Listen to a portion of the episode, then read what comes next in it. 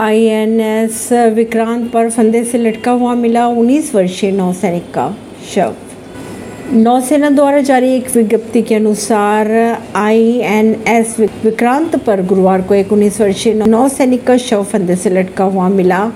नौसेना ने प्रथम दृष्टिया इसे आत्महत्या की घटना बताते हुए मामले की जाँच के लिए बोर्ड का गठन भी कर दिया है। खबरों के अगर माने तो मृतक बिहार के मुजफ्फरपुर का रहने वाला बताया जा रहा है। विपक्षी सांसदों के काले कपड़े पहनने पर हरियाणा के मंत्री ने कहा, काले कपड़े तो मातम में पहने जाते हैं। हरियाणा के गृह मंत्री अनिल विज ने प्रतिक्रिया देते हुए कहा काले कपड़े तो मातम में पहने जाते हैं। संसद से निलंबित, आप सांसद संजय सिंह से मिले अखिलेश यादव, कहा लड़ते रहिए? ऐसी ही खबरों को जानने के लिए जुड़े रहिए जनता सरिश्ता पॉडकास्ट से। परवीन दिल्ली से।